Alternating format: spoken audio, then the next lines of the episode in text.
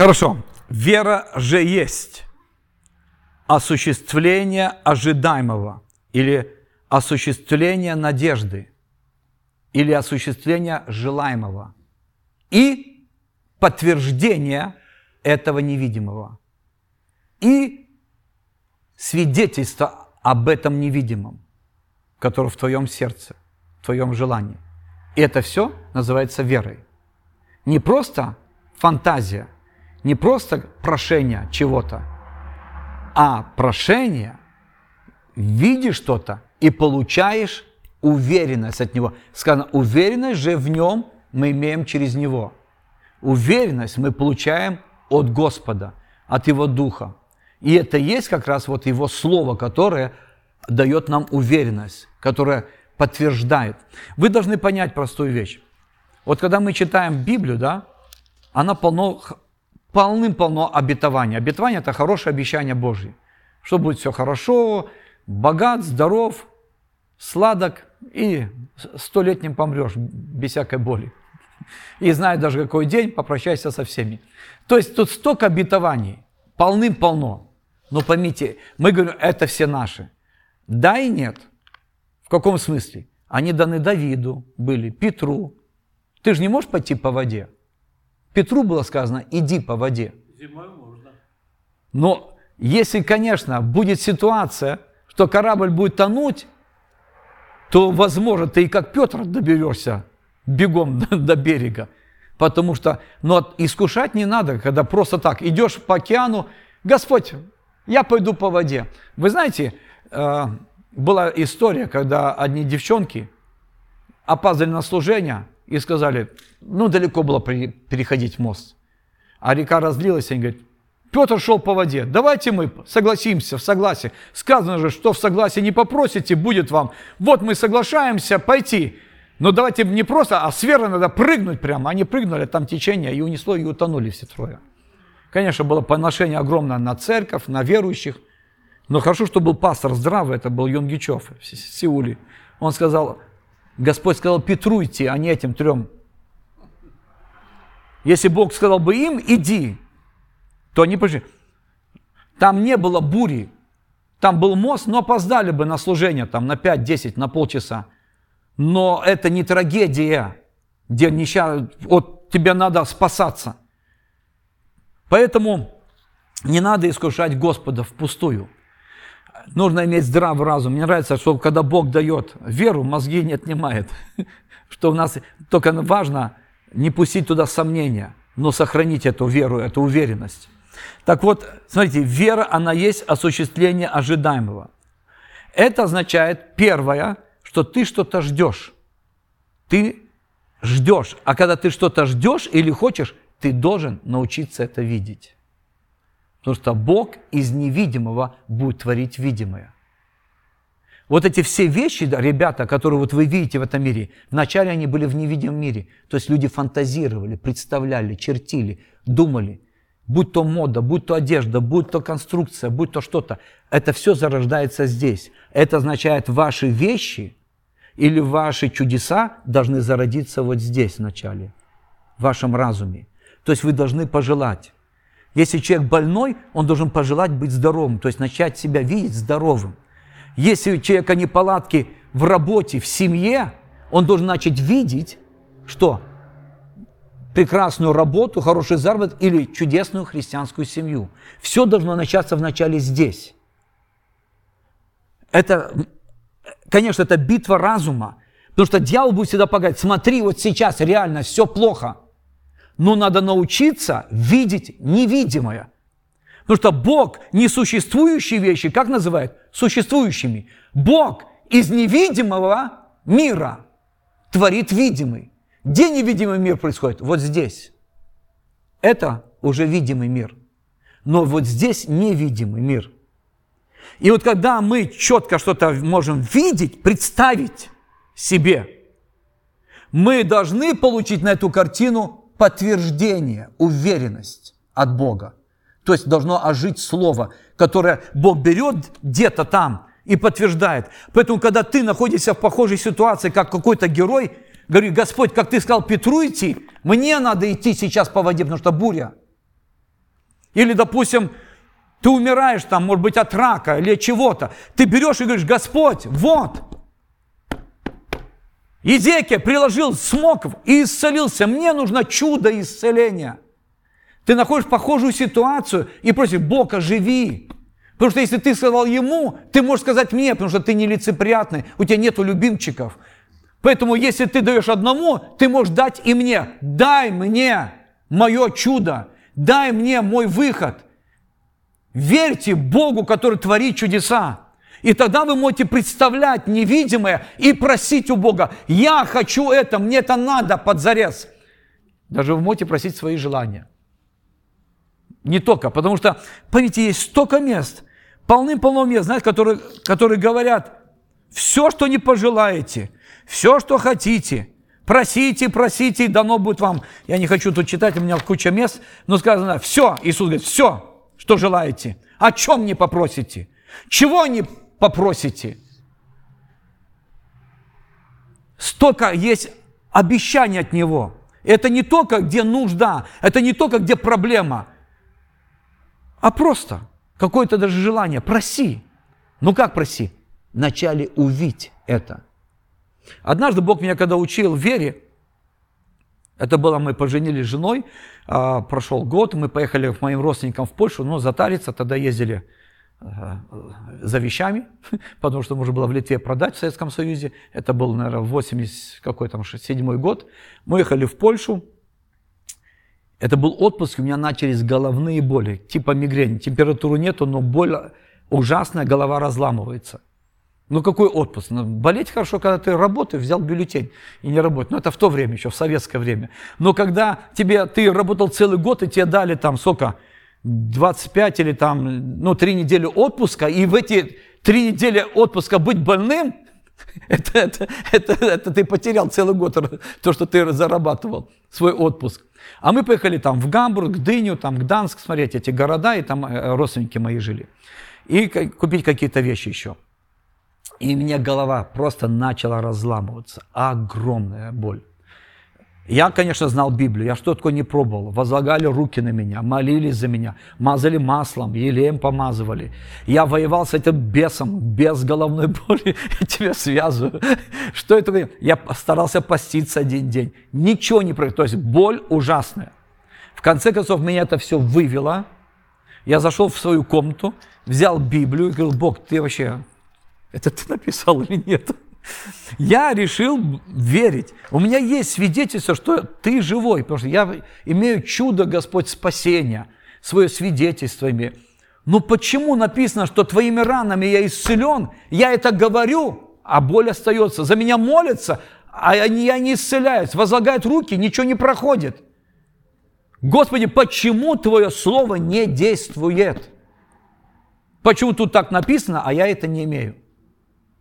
То есть я так вот серьезно разговаривал. Вы, это, это нормально с Богом, вы отношения. То есть Бог позвал в отношения нас, чтобы мы могли делиться с Ним все, что переживаем. И когда я ему все это выслал, где-то вдруг тихо я услышал. Я не был это в гордости, в бунте, я просто был в поиске и в неразберихе. И, конечно, у меня было смиренное сердце. И со смиренным поступает по смирению. Я услышал, Леня, ты не веришь. Говорю, сатана, уйди от меня. Леня верующий всех верующих, я самый верующий. И так далее. И опять Богу начал рассказывать тогда, что я верю, ранами исцелен, руки возлагают будут здоровы. А потом говорю, почему не работает? И я опять слышу, когда Бог говорит, если нам не доходит, он скажет два-три раза, как папа, мама детям говорят, если с первого раза, то они два и три раза скажут. Поэтому не переживайте. Вот я вдруг услышал, ты не веришь. Я говорю, как я не верю? Ты знаешь Библию, ты знаешь места, ты знаешь обещания, которые там написаны, но ты их не видишь. Ты видишь свою проблему. За тебя помолились, я чувствую, все осталось. Помазали, как? Ну, еще чуть болит, наверное, пройдет. И, конечно, она никуда не проходит и остается. Ты молишься, сражаешься, кричишь, дьявола изгоняешь, а потом все на месте. Ты видишь не то, ты должен увидеть себя здоровым. Я говорю, то есть как? Вот фантазируй. Представляй. Представлять это не грешно. Все фантазии могут потом явиться наяву, проявиться. Грехи тоже здесь фантазируют люди, а потом проявляют. То же самое, люди здесь могут фантазировать Божьи чудеса, а потом они проявятся. И он сказал, представь, что ты здоровый. И за то, что я понес твои болезни. Потому что я это уже сделал 2000 лет назад. Я уже взял твою боль, я уже ее понес. Поэтому представь себя здоровым, что у тебя нет головной боли. Это не гипноз, это не, это не самовнушение, это совсем другая. Это просто ты мечтаешь. И я представил, я выхожу, такой здоровый. Мариночку я там отправил гулять. Иду с ней в кафе, покупаю ей шубу. Там она шубу хотела. И так далее. Такая довольная, пьем. И так здорово быть здоровым. Мы ценим здоровье, когда заболеваем. Когда здоровы, не, не ценим ее. А тут я, Господь, и когда я начал себя представлять, не было никакой боли. Она у меня держалась больше недели. Просто исчезла. Я выбежал, обнял Маришку, пошел шубу купил ей натуральную. И потом гуляли по этому Эльблонгу. То есть я к чему говорю? Первое, ты должен увидеть невидимое. Увидеть невидимое. И получить уверенность. И вот эту уверенность я получил, то есть Бог учил, вначале научись видеть, что ты хочешь.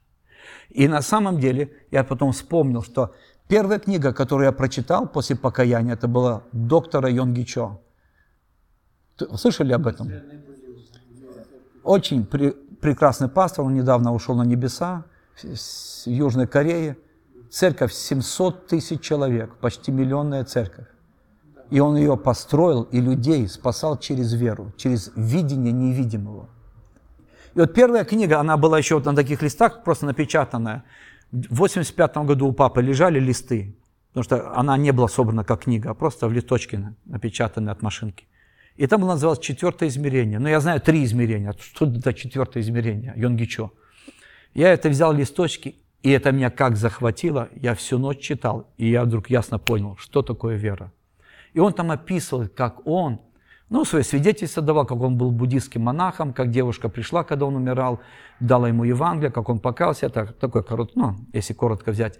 И потом он начал преподавать Евангелие, и он там рассказывает, говорит, я прочитал, что Иисус говорит, просите, просите у меня. То есть христианство, говорит, это отношение, буддизм это религия, ты должен там формы делать свои, там всякие философские и так далее все достижения, то свои дела. А тут, говорит, отношения с Богом. Иисус говорит, проси, Отец даст тебе. Проси в мое имя, Отец приготовил уже это. И говорит, я начал, выписал все эти места, где Иисус говорит, просите, вам бы дано будет, все, что пожелаете. И он сказал, Господь, я тебе служу, но я бедный. У меня нету ничего. Я хожу пешком к одним, к другим посещать. У меня не так много людей, но, говорит, надо их... Мне нужен велосипед. И вообще я устал на полу спать и сидеть. Ну, так многие корейцы так жили, говорят, ну и дай мне хотя бы стул и стол, чтобы я сидел, проповеди записывал. Вот. И говорит, я просил и ничего не получал. И говорит, я разочаровался чуть ли не в Боге. Говорит, как это написано, а не работает. И когда, говорит, я был в сокрушении, говорит, Бог, почему ты сказал просить, а я не получаю? Вдруг я услышал, как он сказал, а ты знаешь, сколько марок велосипеда? Ты знаешь, какие разные стулья? и какие разные столы. Ты хотя бы мне опиши, что ты хочешь. Дай конкретику. И тогда, говорит, я вдруг ясно понял, Бог хочет, чтобы я видел перед этим, что я хочу. И он сказал, я Господь, я хочу американский велосипед со скоростями, как есть вот у военных или у миссионеров. Я хочу, Господь, стул, который на роликах, чтобы я мог так по комнате ездить чуть-чуть. Ну и стол такой хочу нормальный. Говорит, я начал представлять и просить. И когда я это просил, Бог говорит, я даю тебе, сын мой. Я выбежал, я прибежал в церковь, там пару человек, диаконов было, говорит, я имею, Бог мне дал велосипед, стол, стул. Он стал хвалиться. Стал хвалиться. Они сказали, где? Он говорит, дома. Они говорят, можем посмотреть? И когда мы шли домой, говорит, я понимал, что дома ничего нету. И когда пришли, они посмотрели, и говорит, пастор, ты правду сказал? Дома ничего нету. Он говорит, да, я получил. Говорит, а говорит, пастор, ты обманул нас? И вдруг мне пришла идея – говорит, слушайте, когда женщина беременна, она же имеет ребенка, но вы его не видите. Они на меня посмотрели, там ткнули. Он говорит, я тут имею. Они ткнули, говорит, где велосипед? Говорит, там. Где стол? Там. Они, ну да, ну хорошо. И они разнесли всему городу, что пастор беременный, велосипедом, стулом и столом. Говорит, я не мог пройти. Говорит, мальчишки меня трогали живот. Говорит, и смеялись меня все. Но, говорит, я все равно знал, что Бог мне это дал. Потому что я описал ему конкретно, что хотел. И я получил уверенность, подтверждение, что он мне это дал. И потом один миссионер уезжал, говорит, забери мой велосипед. Потом, говорит, я видел, там люди перегружали мебель. Я говорю, вот такой, я просто остался. И жена говорит, слушай, это ненормально, это проповедник, отдай ему, это он беременный столом, столом пусть заберет. Говорит, я получил все это. Когда я это, ребята, понял, я стал у Бога просить даже вещи. Я так вот просил свою первую машину. Потому что я понимал, что на поварской зарплате Советского Союза я не заработаю. А я хотел нормальную машину. Не какой-то москвич или запорожец. Я хотел сразу самую лучшую, потому что Бог, Он Бог лучших вещей. Я сказал, Бог, дай мне советский Мерседес. Ладу 2107. Жигули семерку. Потому что у нее решетка такая, как у Мерседеса. Еще э, сиденье было, как у пилота, и руль такой. И в то время еще не было этих, восьмерки были слабые, девяток еще не было. Я сказал, Господь, я хочу семерку, это самая для меня лучшая машина. И я Богу объяснял, и говорил, Бог, если бы я, понимаешь, Господи, не покаялся, я уже на мясе, на воросте уже себе купил бы там, может быть, какую-нибудь там троечку. Вот. Но я хочу, Господь, для Тебя эту машину, чтобы возить пожилых людей в церковь, потому что в церкви не было машин. У папы, не, у папы моего была москвич, который он в очереди очень долго стоял, и ему как бы по работе дали ему, наконец, купить москвич. И нужно было сколько денег зарабатывать, потому что люди получали по 100, по 200, а они стоили по несколько тысяч машины. Вот, и эта семерка, понятно, стоила где-то 4 тысячи, и как это молодому пацану, который получает 120 там, рублей в месяц, как это получить семерку? Это нереально, невозможно. Но я говорю, Бог, я хочу иметь семерку. Ты сказал, просите. Я объясняю, зачем я хочу. Я буду ездить с молодежью на евангелизации в Латвию, в Белоруссию. Мы будем ездить на служение, буду подвозить бабушек и так далее. Господь, дай мне машину, чтобы она тебе служила. Дай. Это не просто роскошь. Хотя многие считали, что это роскошь. Но говорю, но это нужда. Я не знаю, ребята, сколько я просил у Бога, но я ему описывал. Я правда, даже цвет ему сказал какой.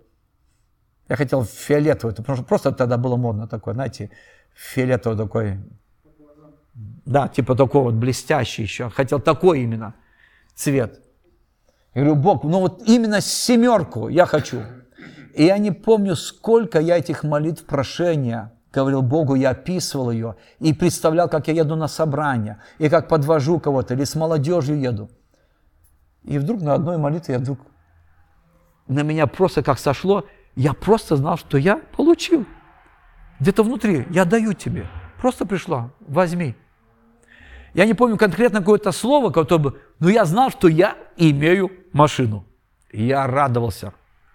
Чтобы иметь машину, надо права, во-первых, иметь. Я сразу пошел, сдал на права, когда еще машины не было. Потому что я знал, что у меня машина будет. Я подготовился к машине, я сдал на права. Все, только надо сейчас машину.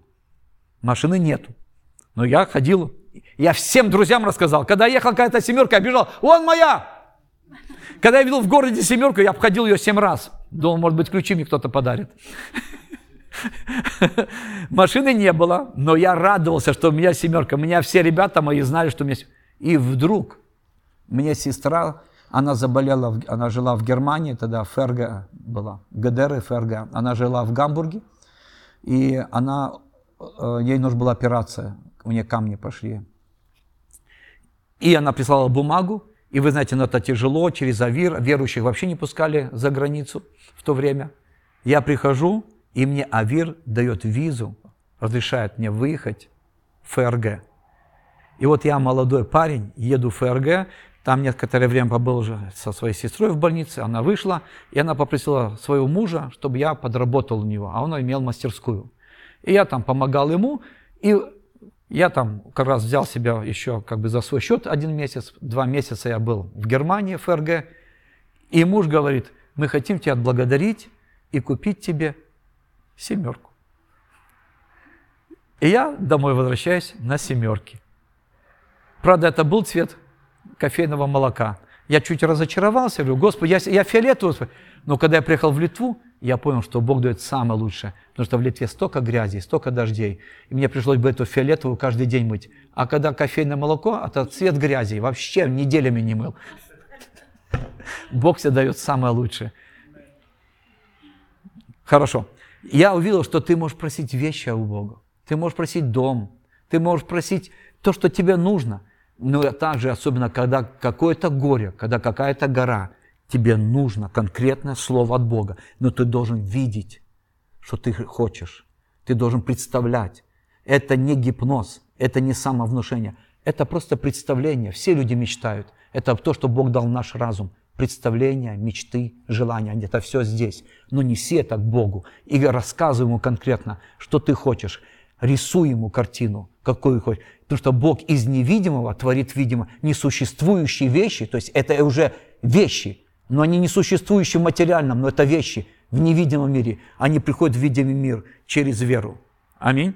Хорошо. Теперь вам чуть-чуть понятно. И вот дальше уже, дальше уже рассказывается о героях веры. Я не буду все, только немного покажу. Вот, допустим, идем Авель, да? Здесь конкретно о людях говорит. Авель принес Богу жертву лучшую. То есть, вот это слово «вера» вы можете всегда заменить чем? Откровением, словом, благодатью, которая пришла через веру. Это означает, я взял, не просто пишу, веру Авель принес Богу жертву. То есть он получил конкретное слово, какую жертву Бог хочет. И этим он понравился Богу. Дальше видим Ной. Ной получил что? Он получил слово, откровение, что надо строить ковчег. И вот здесь как раз описывается, что вера была видна в чем-то. Потому что Иаков говорит, что ты говоришь, что у тебя есть вера? Покажи веру и сделал. Конечно, есть просто дела, а есть дела веры, это совсем другое. Есть дела закона, дела религии, то есть мы сами делаем что-то. А есть дело веры, когда к нам пришло конкретное слово, и мы живем этим словом, и тогда оно являет что-то, что-то проявляется. И тогда люди видят в нашей жизни вот эту веру, веру в делах. Вера имеет дела. Только она есть разница, дела свои и дела веры. Дела веры – это дела откровения, это дела слова, которое Бог дал тебе. Допустим, вот здесь я стою перед вами, это дело веры. Почему? Потому что Бог мне послал поднимать церковь. Это мое дело веры. Это не просто Леня, нечего делать, пришел, будет проповедовать. Ребята, если нечего делать, я был бы бизнесменом давно бы. Но это моя жизнь, дело веры, потому что это мое призвание, это слово от Бога пришло. И в этом проявляется дело веры. Так вот здесь Ной что? Получил слово. Строй ковчег. Это было дело веры. Он строил каждый день. Сто лет забивал, там, не знаю, гвозди, не гвозди, вот таскал эти бревна. Это была видна его вера. Авраама в чем была видна вера? Иди, то, что он пошел в землю, которую даже не знал. Ушел из цивилизованного места, места процветания там. Это Ур-Халдейский, где одно из лучших мест во время, Москва, можно сказать, или Нью-Йорк. И, и пошел куда? Пошел в пустынные места. И шел. Это было его что? Вера, видно. В чем? То, что он шел, то, что, куда Бог сказал. Дальше сказано, что Сара, будучи неплодна, получила силу для принятия семени, 11 стих. И не по времени возраста, то есть она уже пожилая, родила, ибо знала, что верен обещавший, потому из, от одного, притом омертвелого, родилось так много, как много звезд на небе, как бесчисленный песок на земле. Поэтому здесь это вот вся глава оказывает, что вера – это не слова только. Это видно через какие-то дела, через какие-то чудеса, через какие-то поступки будет видна вера. То есть то, что Бог сказал в твоей жизни. Ну и, конечно, вот я на этом чуть остановлюсь и подойдем к концу. И потом будем молиться за ваши чудеса а вы будете представлять и нести к Богу. А Бог будет давать уверенность, подтверждать. Или сразу, или через время. Я не знаю, когда. Это уже в его власти. Но когда вы получите, тогда вы можете сказать, я имею, и слабить его, как Авраам, видя невидимого, или, так сказать, видя картину невидимого, воздавал славу Богу, чтобы не засомневаться. Сомнения придут, но как ты можешь устоять? Только славя Богу за то, что Он дал, за то слово. Итак, хорошо. Теперь мы с вами вернемся к Аврааму. Потому что здесь самая лучшая история, потому что он отец веры, и здесь рассказывается как раз. Бог говорит Аврааму, еще в Уре Халдейском, то есть в месте процветания, где, конечно, поклонение идет Луне, там идолопоклонство, но место изобилия, рядом Вавилон, так, тот Вавилон, который башню строил, вот, и Мордуку поклоняются там солнцу, тут Луне, ясно, такие разные народы, халдеи. И вот он получает слово, потому что он разочаровался в идолопоклонстве. Он разочаровался, потому что Бог не так просто придет человеку, если человек не ищет. Что толку, если человек, Бог приходит, а человек закрытый для него? Это как будто выкинуть доброе семя, на, что растопчут. Поэтому видно, что Авраам разочаровался в идолопоклонстве. Он видел, что молится всяким богам, а они не помогают, они не слышат, не отвечают. Жена остается бесплодной. Что толку, что у меня есть имущество, а наследника нету? А в то время ты, получается, зря прожил жизнь. Ты получила, не знаешь, кому после тебя останется. А так ты передаешь наследство свою, ну сказать, кровному. И поэтому он разочаровался в идолопоклонстве, видно, искал Бога. И Бог сказал, я есть Бог живой, выйди, и я тебя скажу, куда идти, и ты станешь отцом многих народов. Чтобы быть отцом, значит, будут дети. Он поверил. Но проблема в чем? Что когда мы порой верим, мы с собой берем с собой неверующих. То же самое, как в церкви. Я же могу видеть, кто верит, кто не верит. Я же могу чувствовать, кто принимает, кто не принимает слово. Поэтому взял с собой кого? Папу, Фару. Ну, это, это такое имя папы Фара. Что означало задержка. Бог не сказал Аврааму идти в Харан, он сказал ему идти в Ханаан. Но Фара задержал его, папа задержал где в Харане, потому что Харан это была Сирия. Это был перекресток дорог. И сам вот этот перекресток дорог, Харан, так и назывался перекресток или задержка, вот остановка. И вот из-за папы там он остался, не пришел в Ханан, хотя имел слово. Он задержался. И что нужно было Богу? Убить Фару. Ну, ну ладно, Бог не убил, но Фара умер. Его отец умер в Харане. И тогда Бог опять говорит, иди в Ханаан, в землю, которую я тебе сказал пойти. Он вышел из Ура халдейского, но застрял в Харане. Вот так у нас порой идет. Мы получаем Бога но застреваем где-то. Или кто-то мешает нам. Но тогда Бог говорит, что иди дальше. Он убирает эту задержку. И они пришли куда? Наконец в Ханаан. Они поселились в Ханаане. Аврааму было 75 лет, когда он получил слово. Они пришли, дети не рождаются. Там проблема у него была потом с лотом чуть-чуть, если так взять. Вот ему 80 лет, никого нету, и он разочарованный он стал очень богат, не будем там говорить, какие причины стали, потому что фараон его благословил из-за жены, ну вот, и тому подобное, там другие чуть истории. Но он стал очень богат золотом, серебром, богатством, то есть овцами, стадами. И у него еще воинов куча есть уже, охраны, там слуг и рабов, где-то 300 с чем-то. И Бог приходит к нему и говорит, награда большая. Он говорит, что толку мне с этого имущества? Что толку мне серебра и золота, если нету наследника? И Бог говорит, не будет твой этот администратор и там управитель наследником, а будет твой сын. И он начинает верить, «Уа, спасибо!» И там Бог ему объясняет, и говорит, заключи завет. Они заключают завет, все, то еще пять лет, и нет никакого сына. Знаете, как тяжело ждать? Как тяжело ждать, когда есть обещание, оно не исполняется. У тебя есть конкретное слово от Бога, оно не пришло. И вот он ждал пять лет, и тут Сара говорит, давай, ты неправильно понял, я помогу тебе. Вот моя рабыня. В то время это можно было так, рабыню дать, а ребенка забрать. И она думала, что заберет ребенка, это будет ее. Но рабыня не дурочка.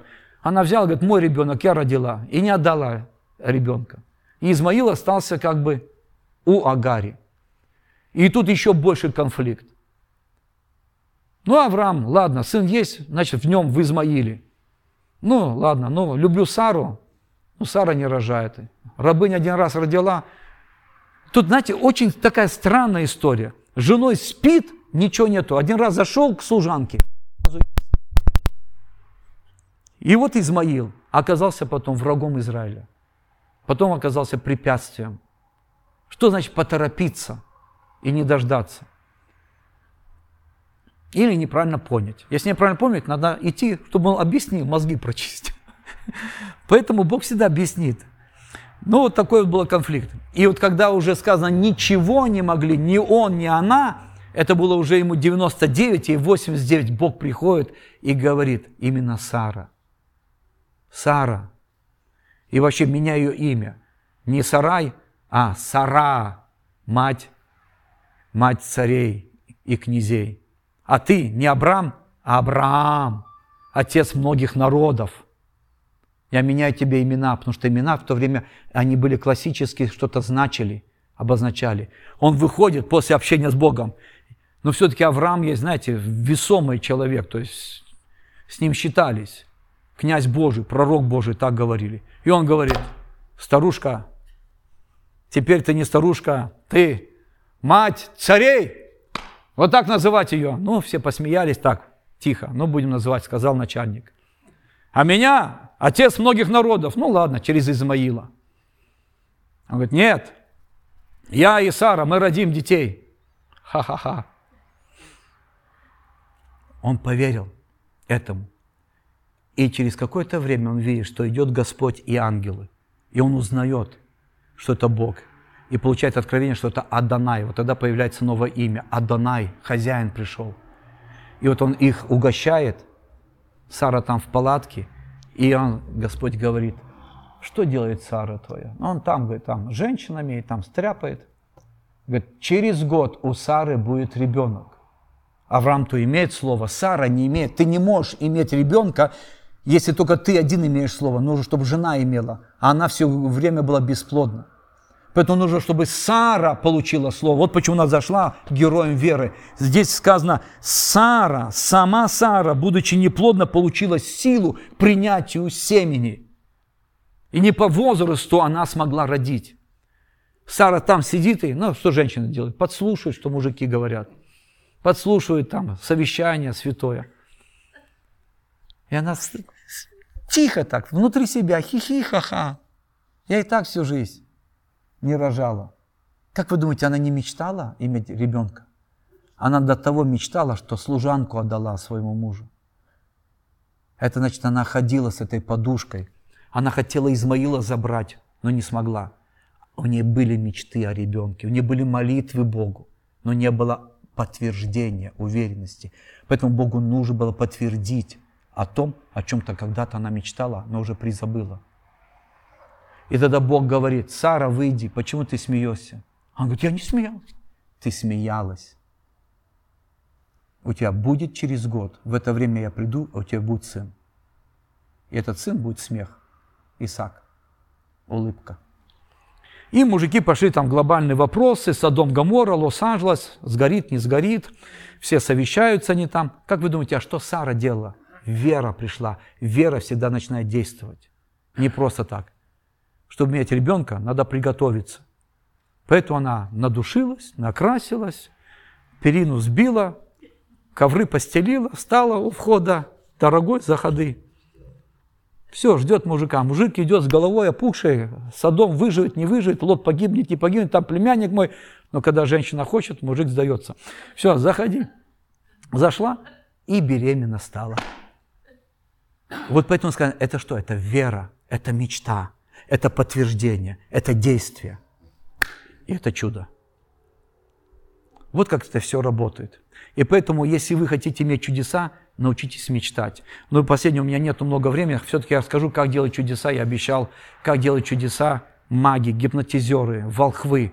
Вы видите в Библии очень много также чудес ложных или чудес, то есть сверхъестественного демонического мира – и здесь как раз там, вот, там описывается про Моисея, что Моисей, когда пришел делать чудеса, то же самое делали волхвы, маги египетские. Моисей кинул жезл, те кинули жезлы, все змеи. И у них, и у Моисея. Следует, ну, Моисея, правда, сожрала все змеи, но все равно чудо. Моисей берет воду, выливает кровь. Они берут воду, выливает у них кровь. Моисей стукает палкой своим жезлом, жабы выходят, они стукают, жабы тоже выходят. А потом уже дольше не, больше не могут. Когда пришли мошки, потом саранча, потом тьма, они уже не могли. Сатана тоже делает чудеса, но ограниченно, а Бог делает неограниченные чудеса, поэтому Он всемогущий. Но стоит вопрос, как вот эти чудеса есть у Вуду, колдунов, как эти чудеса есть там на Востоке, у у буддистских монахов, где они могут перемещаться по воздуху, как они прокалывают себя этими шпагами, как они ходят по углям, ложатся на горячий огонь и не сгорают. Когда ты дотронешься, обожгешься. Как они это делают? Это тоже неестественно, это сверхъестественные вещи. Это все тот же самый метод. Сатана ничего не творит, он копирует. Он не творец, он просто берет что у Бога и это делает по-своему. А это означает вот что. Люди могут своей силой, своей силой, без сатаны и без Бога иметь какое-то чудо. То есть силой воли. Это вера человеческая. Человек просто уверен делается в себе, что он может преодолеть что-то. И мы видели такие тоже чудеса. Допустим, я не помню, как его имя, кажется, Алексеев или кто-то в прошлом был штангистом, он поломал себе эти позвонки или что-то, лежал парализован, но он заставил свое тело встать, работать и стал опять чемпионом. Вот. Он опять заставил работать. Это, это просто сила воли, но это ограничено. Это не у всех получается. У сатаны есть чудеса тоже, но тоже ограниченные. У Бога не ограниченные.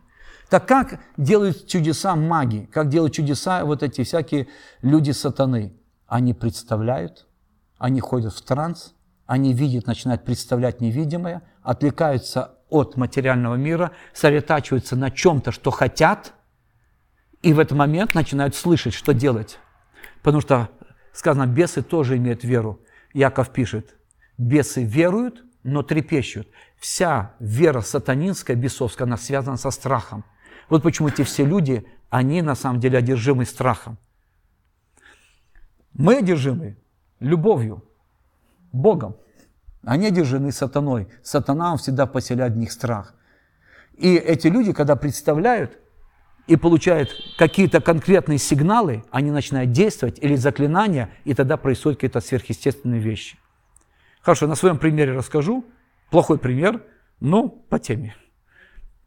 Я занимался карате. Вначале просто карате до, это бесконтактное карате было в Советском Союзе. Потом, когда ушел в армию, уже пошло боевое карате. И потом пошло уже духовное карате, потому что мне стало интересно, как вот эти мастера карате, они могут виртуально воевать. Они даже не касаясь могут убить человека. Или как они могут одним ударом просто человека просто вырубить. Или остановить, сделать остановку сердца. Я просто захотел это. Потому что был грешником, был далеко от Бога. И вот это вот хотение, навязчивое, такое жуткое, я стал практиковать.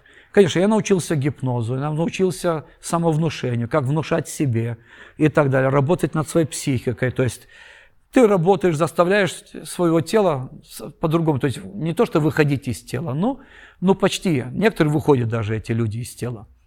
И, конечно, а, они видят тогда духовный мир, демонический. И вот однажды, когда я начал фантазировать и думать, как все-таки, я начал придумать какие-то удары, начал придумать какие-то комбинации и так далее, так далее. Стал очень злым, очень плохим парнем и одержимым вот этими духовными вещами. Потому что много насмотрелся картин, много на, изучал и сам начал это практиковать. То есть я знал, как разбить кирпичи ладонью и так далее, потому что, естественно, это невозможно разбить кирпич. Потому что кирпич есть кирпич но ты должен тоже э, как бы, ну, иметь эту фантазию и иметь подтверждение. Это все принцип веры. И вот однажды я просто такой случай расскажу, и э, вы поймете.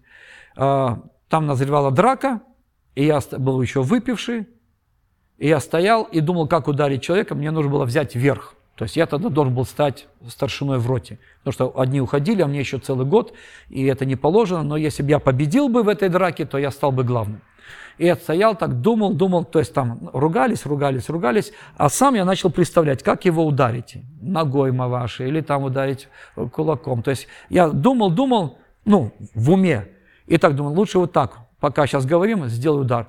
И когда я представил, то есть вообразил, я услышал голос, бей. Я даже не понял, как я бью. Это был как просто в тумане такой. Удар легкий, простой удар, но в команде. Этот человек улетел, потому что я видел, я представил, что я бью, и он улетит, упадет и будет в отключке. Я это сделал, он вырубился, его там приводили в чувство, и все, я понял, вот, вот в чем смысл всех духовных битв. И это я начал практиковать. И это начал перед тем, как ударить, я начал представлять, потом ждать команды где-то внутри, чтобы в моей душе был этой команды уверенности такой жуткой, бей. И когда я это делал, происходило то, что я видел в начале. Но это меня привело к смерти. То есть из-за этого потом кишки запутались, и я оказался на, опера- на операции и там умер. После этого я уже не занимался этим, потому что я уже переп... я понял, что к чему это приводит ты попадаешь просто в руки демонов, и они начинают тогда контролировать. Но все работает именно по этому принципу, потому что сатана не создавал этот принцип, он взял у Бога и стал это практиковать через людей. Представлять, получать команды и действовать. То же самое, что здесь описано. Вера есть, она есть, что ты видишь невидимое, представляешь, получаешь от Бога уверенность, и происходит тогда, когда действуешь, чудо в твоей жизни. Но мы делаем доброе, а они делают злое. Они делают под командой сатаны, мы делаем под командой Бога. И творим добро, а не зло. И у нас неограниченные возможности, у них ограниченные. Поэтому слава Богу за Бога. Поэтому не входите в трансы, не занимайтесь гипнозом, не занимайтесь самовнушением. Это глупые вещи. Это можно открыться для духовного мира, для голосов, для потом стать шизиком, шизофрению заработать. Вот. Но это опасные вещи. А если уйти в духовные единоборства, это потом все равно бес отыграется, что они, люди такие долго не живут, они умирают, их убивают, бесы. Когда какие-то команды не сделал, они убивают. Поэтому это очень опасные вещи. Вот. Но а с Богом не опасно, с Богом всегда прекрасно. Поэтому я так рад, что я свободен от всякой бесовщины. Я рад, что я понимаю, что можно с Богом работать вместе, представлять, получать, двигаться, и Бог может иметь ответы. Что мы сейчас делаем, и на этом мы, конечно, тут заканчиваем, а мы что, что сейчас сделаем здесь? Мы чуть помолимся. В каком смысле? Я хочу, чтобы вы представили, что вы хотите. Просто представили в своем разуме, что хотите, и потом искренне попросили у Бога, Бог, я хочу, чтобы это исполнилось, помоги мне, или сделай это для меня, или это мне очень нужно. И просто быть открытым Богу. Если кто-то из вас получит слово, подтверждение, тогда просто благодарите. Это уже не молитва прошения, это молитва веры, которая творит чудеса. Если вы ничего не получили, по крайней мере, попрактиковались, продолжите дома, завтра, послезавтра. Но все равно Бог отвечающий, если мы к Нему приходим. Аминь? Аминь. Хорошо.